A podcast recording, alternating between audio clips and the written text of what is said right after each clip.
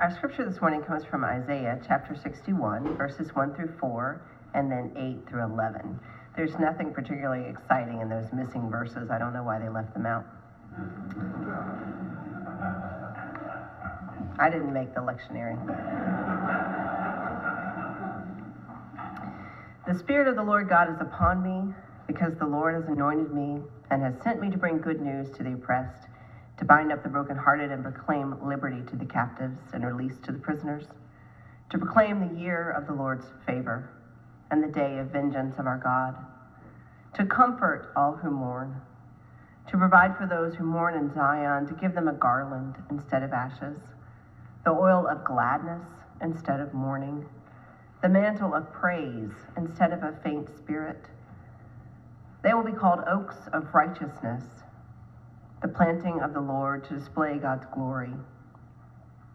They shall build up the ancient ruins. They shall raise up the former devastations. They shall repair the ruined cities, the devastations of many generations. For I, the Lord, love justice. I hate robbery and wrongdoing. I will faithfully give them their recompense, and I will make an everlasting covenant with them. Their descendants shall be known among the nations, and their offspring among the peoples.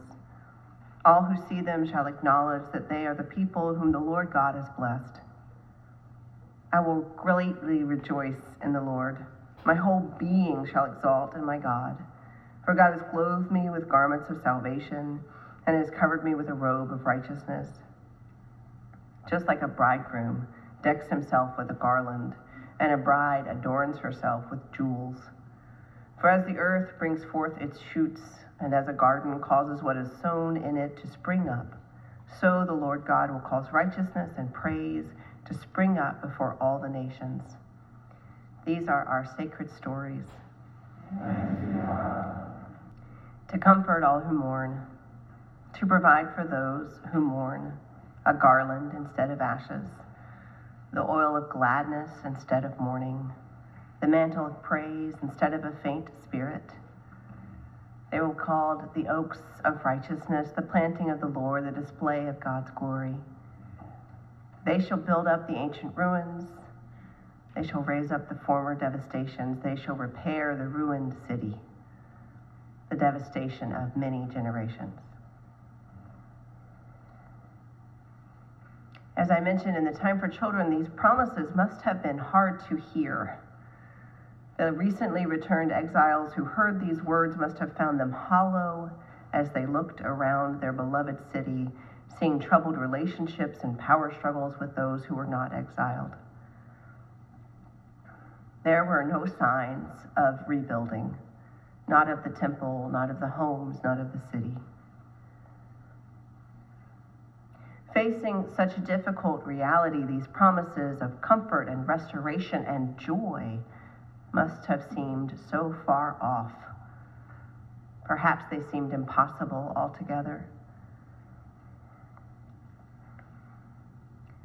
The prophet, though, surely the prophet knows that grief and pain and loss are not all that there is, not the end of the story. Surely the prophet knows that joy is not all there is either not the end of the story.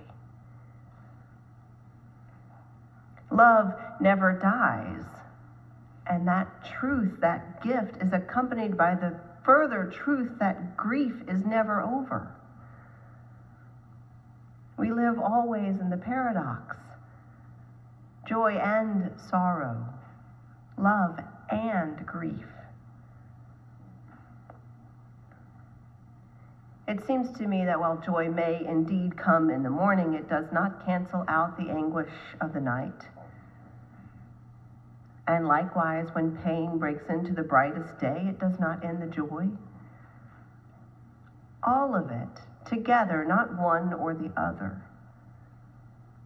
And so when joy comes, lean in. Feel it, savor it, touch it, taste it, take a picture with your imagination. And when sorrow comes, lean in, feel it, keep your hands on it and hold it close to you. And when you have them both together, which so often you will, hold them both together. You are enough. You have capacity you've not even imagined. You don't have to pick. Both and together.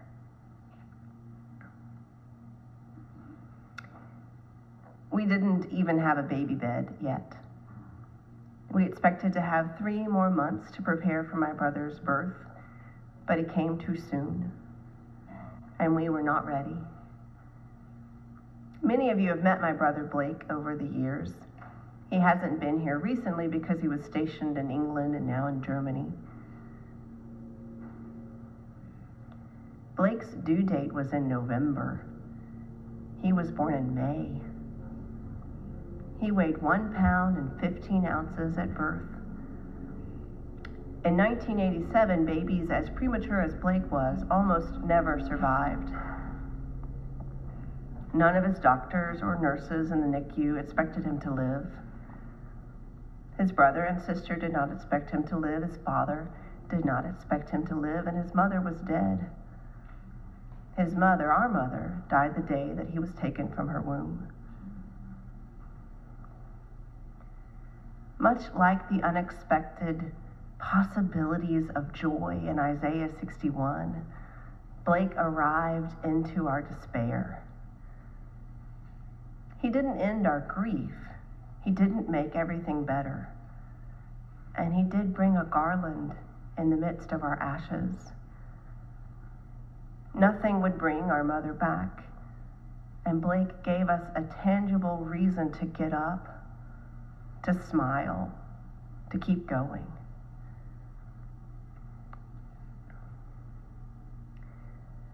Several years ago, sometime before lockdown, I don't know, time was tricky. I went to hear Rob Bell preach about Ecclesiastes.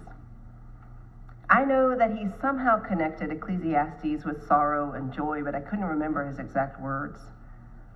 Conveniently, I found an article entitled Rob Bell on joy, suffering, and the brilliance of Ecclesiastes. the internet, you know?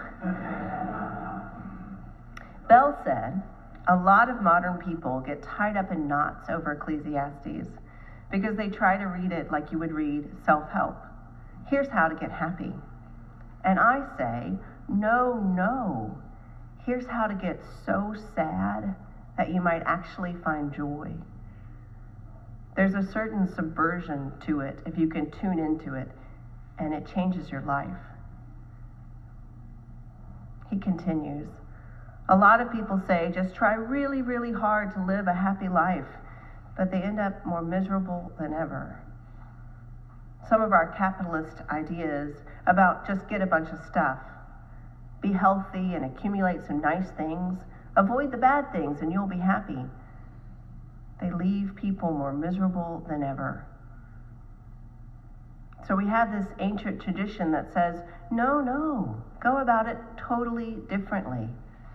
Go into the heart of all the sadness and the anxiety and the loss. Go all the way into it. And on the other side, you might actually find something.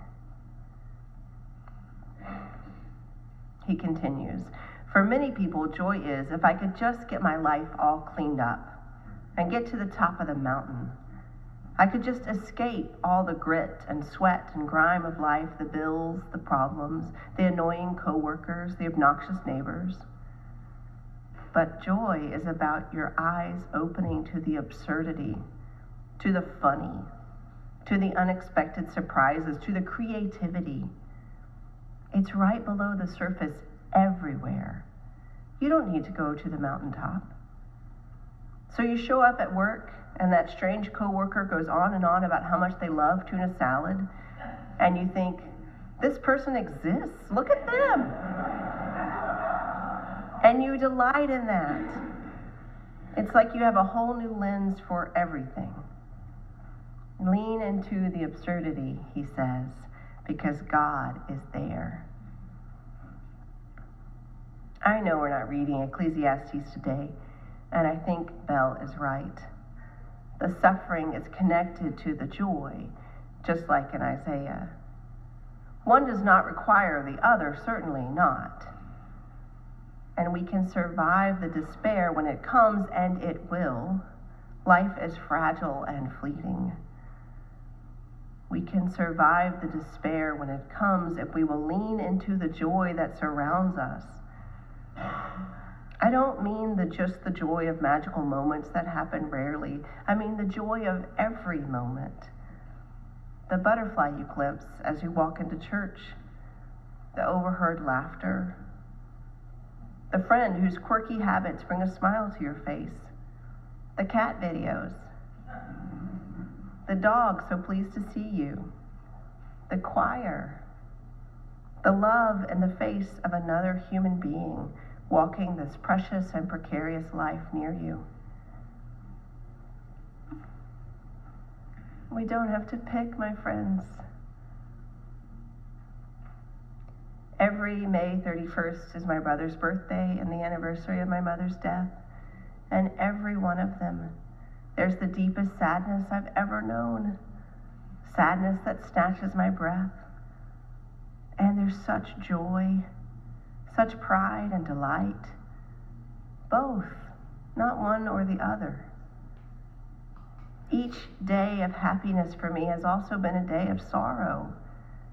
And I'm here to tell you that one does not erase the other. So I'd like Isaiah instead of instead of this instead of language he uses, right? He says a garland instead of ashes. Let's let's just talk about this, Isaiah. How about both? How about both? To give a garland with the ashes, oil of gladness with the mourning, the mantle of praise with a faint spirit. Together. The joy is here, it's all around us. Sorrow and pain need not be our only companions. So, this Advent, let's be surprised anew by joy, everyday joy that's everywhere, so often where we least expect to find it. Amen.